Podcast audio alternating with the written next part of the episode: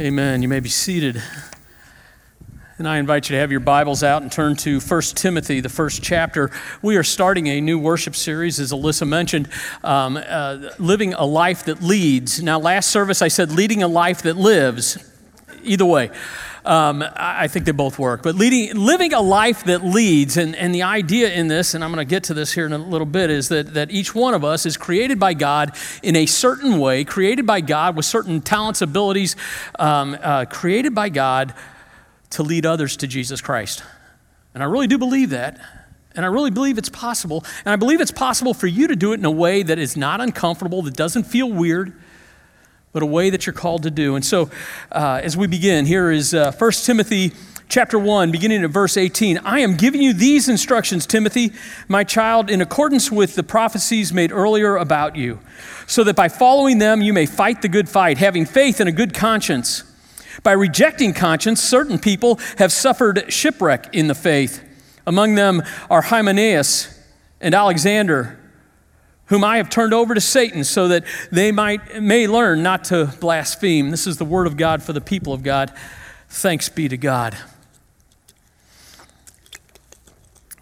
At uh, Living Word, we have um, what we call the five pillar, uh, four pillars, excuse me, four pillars, um, and those are worship, learn, serve, and celebrate. And uh, I, I share those often, I mention those often. Uh, what we've discerned that um, those are the four areas of faith we're gonna focus on the most, and I believe if you will focus on those with us and, and go through the journey of, of life with us and focusing on those, I believe that you'll be able to, to say a year from now, I am closer in in the image of Christ, closer to God in faith than I was a year ago. And so worship, learn, serve, and celebrate. Those are those are the four that we do here. Now, at the at the last church, um, we uh, used five instead of four. We were overachievers there. Um, and those five were grace, growth, give, gift, go, because I like alliteration. And I actually, all I did was I took the uh, the United Methodist, uh, when you join the Methodist Church, we say, will you support this church with your prayers, your presence, your gifts, your service, and your witness? And I alliterated those. Prayers, presence, gifts, service, and witness is grace, go, give, gift, go. At the church before that, it was love, learn, lead, live. Guess who came up with those? And then the church before that, uh, in Macon, Missouri, um, uh, we had uh, five, and they were the identical five to, if any of you ever read the book, Purpose Driven Life, there was a book before that called Purpose Driven Church, and uh, the whole idea was the same, that there were five things that they focused on. I can't recall what those were off the top of my head, but but what I learned in, in studying some of this stuff uh, and studying it with others is that it's not so important which of those you focus on. What is important is that you focus on them, that you choose to be diligent in your in your faith life by some form of practice that you're going to do over and over again. And so the, the four we do is uh, worship, learn, serve, and celebrate. But when I was in Kansas City and we had love, learn, lead, live, um, I would share those and people would go, love, I get that, okay, you know, love, your, love God, love your neighbor, um, uh, learn, I get that. Um, uh, but this lead thing, Dave, I'm not a leader. I, I'm just not a leader. That's not who I am. Maybe others are called to lead, but I'm not a leader. And I beg to differ. I think every one of us is called to lead, just in different ways. Every one of us is called to live a life that makes it possible that someone will look at us and say, you know, you are so completely different from other people. You live so countercultural. You're so much, I don't know, like Jesus. I want to know what that's about. I love Saint Francis of Assisi said, uh, preach the gospel at all times. When necessary, use words. Now, I want to be cautious about that because oftentimes you hear it misquoted. Oftentimes you hear it, preach the gospel at all times. If necessary, use words. It's not what he said.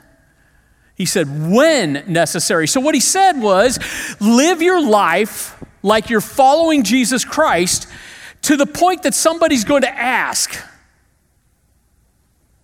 Then you have to give a response. Then you're going to have to use your words. When necessary, use words. And then I hear, Dave, I'm just not a leader. I'm just not called to that. It's just not who I am. Just not what I'm supposed to do.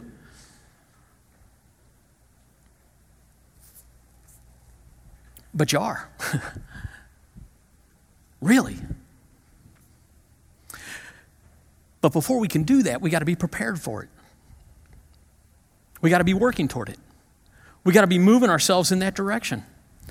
And one of the ways that, that we do that, I, I, uh, um, I, there's a, a phrase that people use in Christian faith, and maybe you use that in, in places outside of the faith, but you talk about pouring your life into others or pouring yourself into others' lives. In other words, um, if it's in business, you call it mentoring, right? Do you have a any of you in business that have an intentional mentoring program? Um, if you if you're in a, um, uh, if you're in a union, for instance, you might have apprentices and journeymen. It's it's a mentoring process. Learn before we set you free to do it on your own. Well, in the Christian faith, we have a mentoring process, and sometimes it's called pouring into you.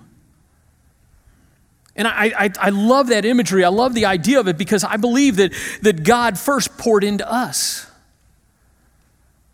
As I as I listen, as I read about uh, uh, Jesus, and, and and Jesus calls the first disciples, and and uh, uh, Peter, James, and John were the first, we understand. And uh, uh, Peter goes up, I mean, Jesus goes up to them and he says, "Hey, Peter, James, John, um, let me tell you about Jesus, and then I'm leaving."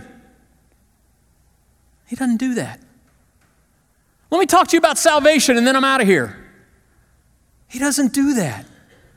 He says, "Let me pour into you. Follow me," he says. "Let me pour into you. Let me, let me offer you myself." For three years, they're together.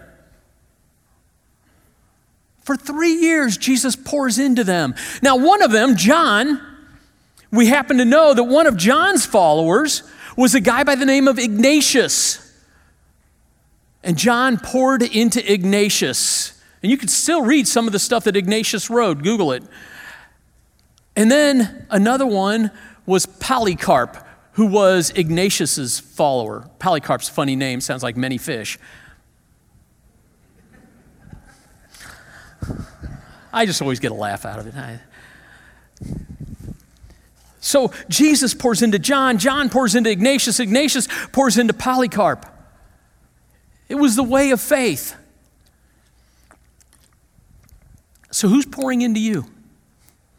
I think it's important for, for people of faith to, to think about that, to envision that possibility that there is somebody that's farther ahead of me in faith that I ought to be paying attention to. And there's somebody behind me in faith that I ought to be paying attention to. And by the way, if you're sitting here thinking, "Oh no, no, I'm the, I'm the, I'm the, the at the very, I'm, I'm, I'm like the first in faith, and everybody else is way out ahead of me." We had a first-time visitor this morning at the other service. She and her two children had never been in a church. She might be a little far behind you. And who's going to pour into her life and the lives of her children? How magnificent is that? I, I think that um, part of the way of, I, I tried to do that a little bit in the prayer time, and I know that made you uncomfortable because you lifted your hands in, in church, and that just, I bug you about this all the time because I just think it's so important that, that we be able to surrender ourselves to God in worship. I, you know what the problem is? How many of you um, are of uh, German descent, and the rest of you are Dutch? That's our problem. Because we lift our hands in worship. But the, the, the image of, of, of uh, worship, and I, I love that there's several places in the Bible where it talks about lifting holy hands, and, and uh, um, as we lift up our hands, the image is that we become like a cup for God to fill up. So many times in worship, we, we think of ourselves, we can't help it. We're, we're conditioned this way. We're consumers of worship. Let me see if I can get anything out of church today. That's a consumer mindset. And we bring that to church. We can't help it. It's part of who we are. It's like, let me see what I can get out of Deerberg's today.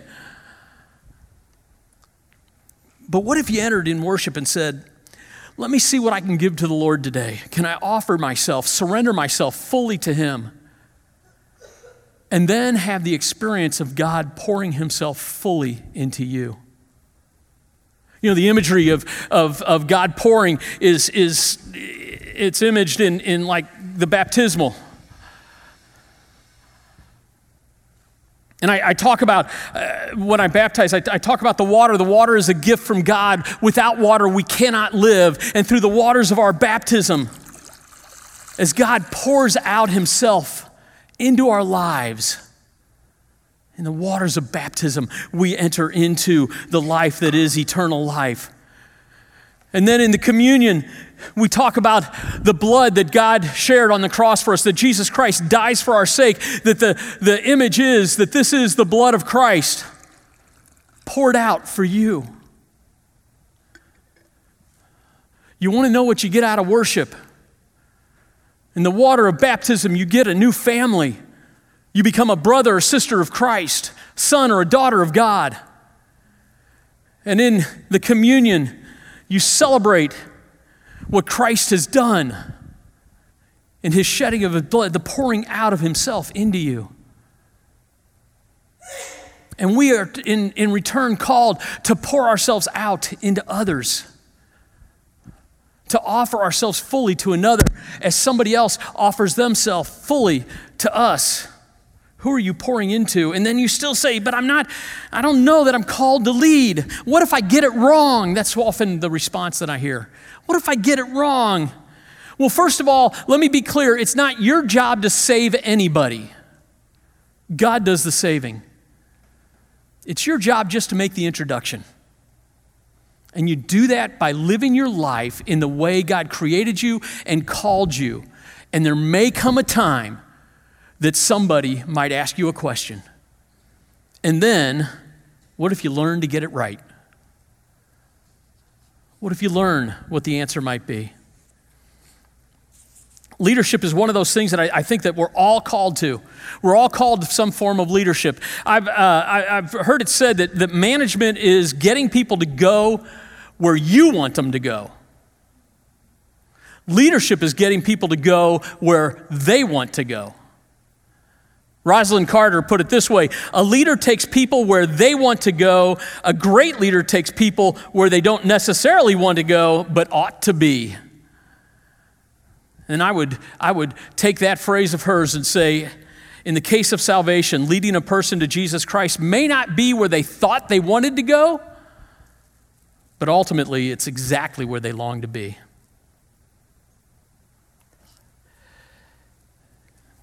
Well, Mike Slaughter is a, uh, an author, pastor, uh, who wrote a book that uh, the first line of the book was, um, all leadership begins with self-leadership. All leadership begins with self-leadership.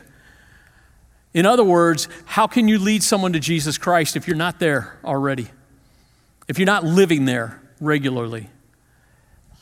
And so, as we look at that scripture today, um, Paul has, has poured his life into a young man named Timothy, and, and, and has, has helped Timothy grow in the faith. Timothy was already a person of faith when he met him, and Paul helps him grow in the faith, and then he travels with Paul, and Paul pours into this young man. And there comes a time where, where Paul says, you know what, we're going to do far more work, far better work if you go and, and I'm going to send you to another church. He sends him to Ephesus. Paul had already been there. He wrote the book of Ephesians to those people in Ephesus. Uh, so he says, I'm going to send you to Ephesus to be with those people. There's trouble there. The church is a little bit divided. You need to go there and help them get things straightened out. And we, we think that Paul might be in Philippi at the time he writes this letter. It's not clear. It's not real evident. But, but it, what is clear is that Paul's not with Timothy when he writes this letter. Why else would you write the letter? He gives, sends the letter to Timothy. And, and he says in the scripture, Timothy, my child. Timothy, my child. See, he's he's having this sort of relationship with Timothy that, that I'm going to pour into you like I would pour into a, like a father would pour into a son or a mother to a daughter. I'm going to pour into you like a parent so that you can pour into others. Timothy, my child, he says. And then he goes on to, to talk about, about having faith and a good conscience.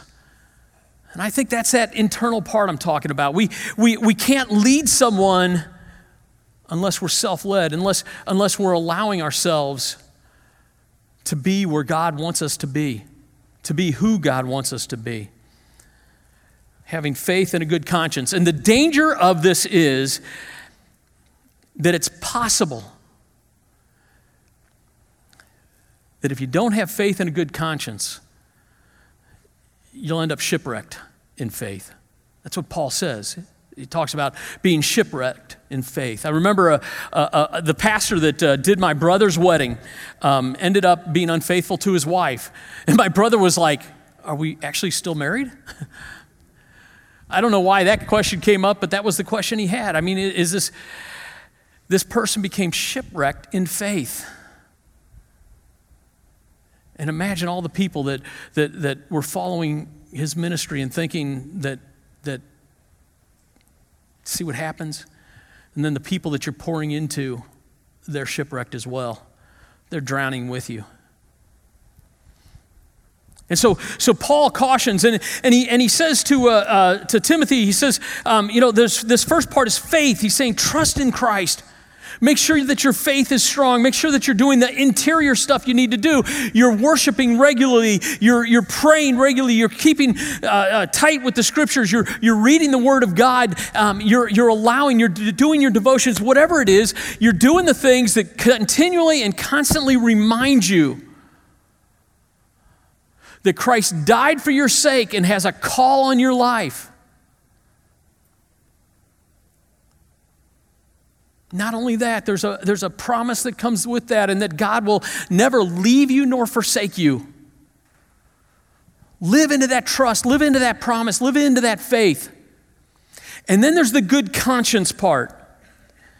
And that's the part that gets us tripped up, and that's the part that that that, that people will, um, you know, that's the part where Christians sometimes are called hypocrites.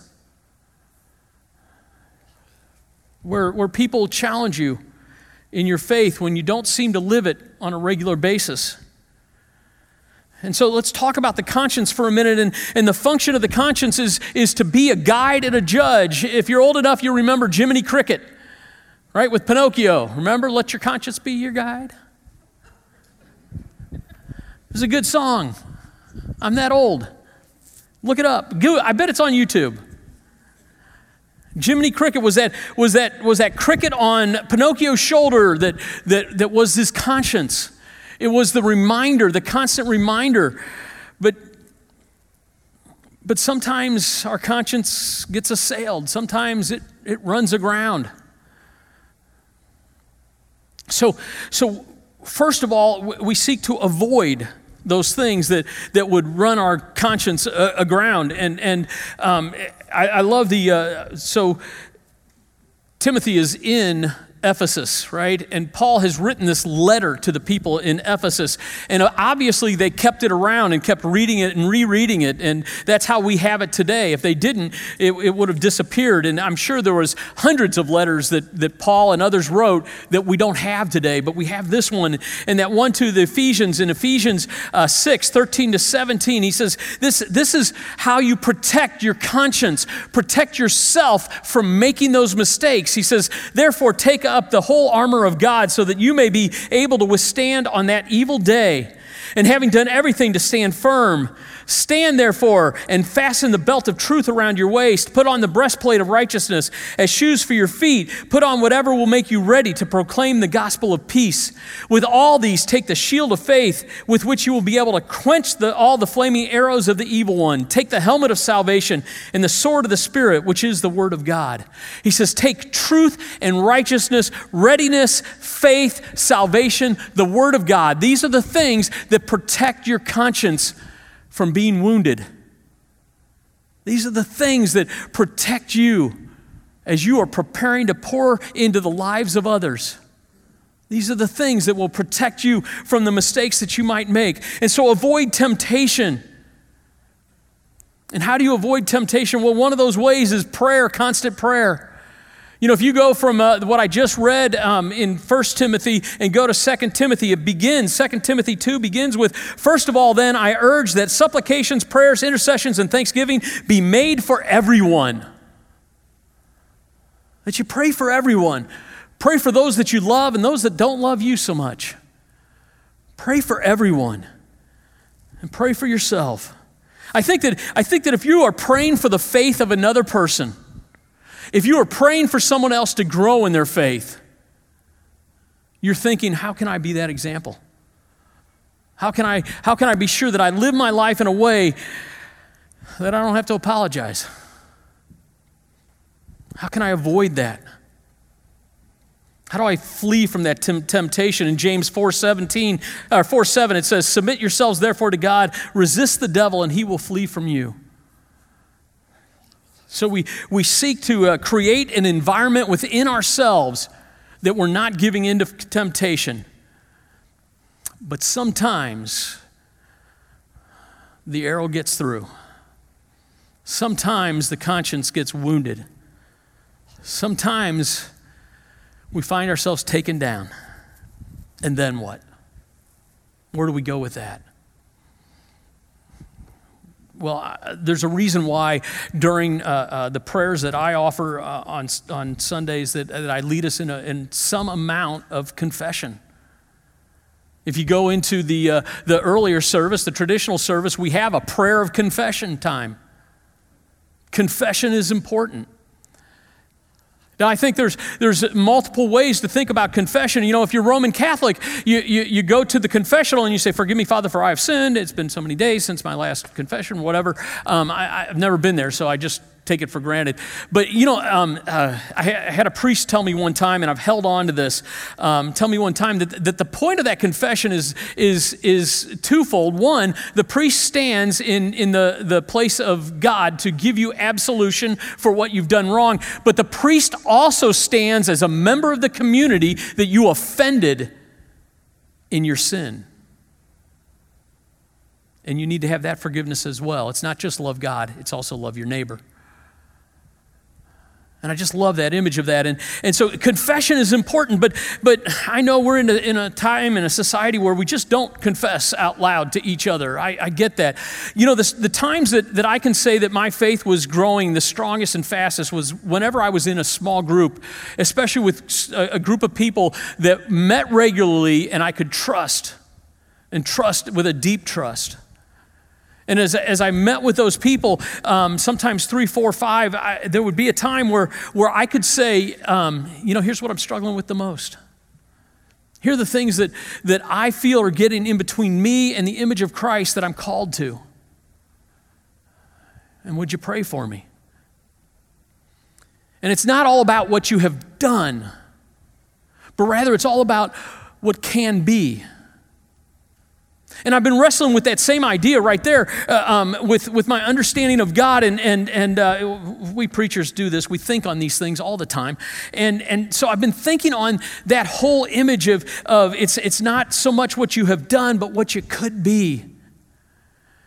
In in the book of Exodus, um, uh, Moses is there at the burning bush, and from the burning bush, he hears the voice of God, and, and God says, "Hey, I'm going to send you to the Hebrews and and uh, in Egypt, and you're going to rescue them. You're going to take them out of Egypt and, and take them to where I, I need you to lead them." And and and Moses says, um, "Okay." Well, he says no at first, uh, a couple times, and, and then he says, "Okay," a little arm twisting there, um, and uh, and he says, um, he says, "Okay, but who do I say is sending me?"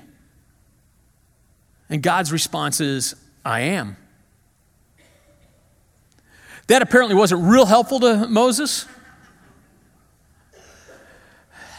So God makes it clear, "I am the God of Abraham and Isaac and Jacob and Joseph." In other words, I am the God who has been faithful in the past. And my intent is to be faithful in the future.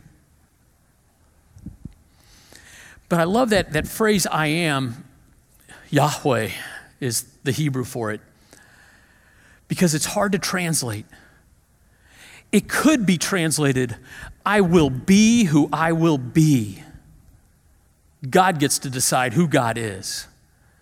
But in that understanding of "I will be who I will be," there is a future orientation to it. You see, God says, "I am the God of the past, but I will be the God of the future. I will take you to the promised land." That's what he's promising the Hebrews, but I believe that's what he promises us as well.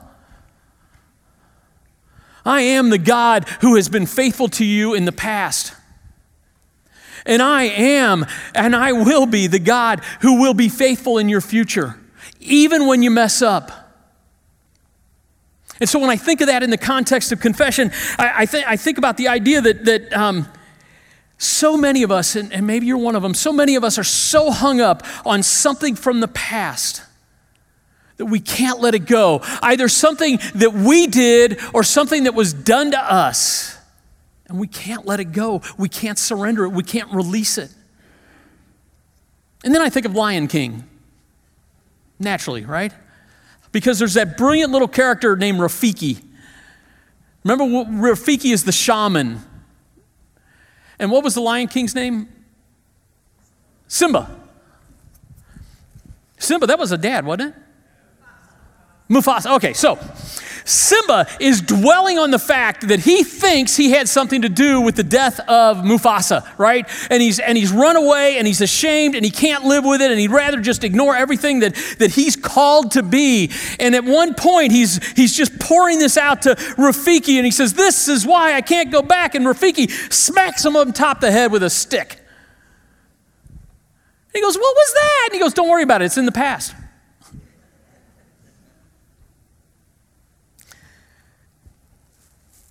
And while I think that our sins and our shortcomings have deep ramifications, in the cross of Jesus Christ, and because there's an empty tomb, God is the God of our future, not dwelling on our past. Don't worry about it. It's in the past. And if you come to God and say, "God, I'm so sorry, take this away," God will say, "I am and will be your God in the future." If you're going to pour into someone's life, and I think we're all called to, first allow God to pour into you and be diligent toward it. If you're going to lead someone, self-lead first. But don't wait too long. Somebody's waiting on you. Amen and amen.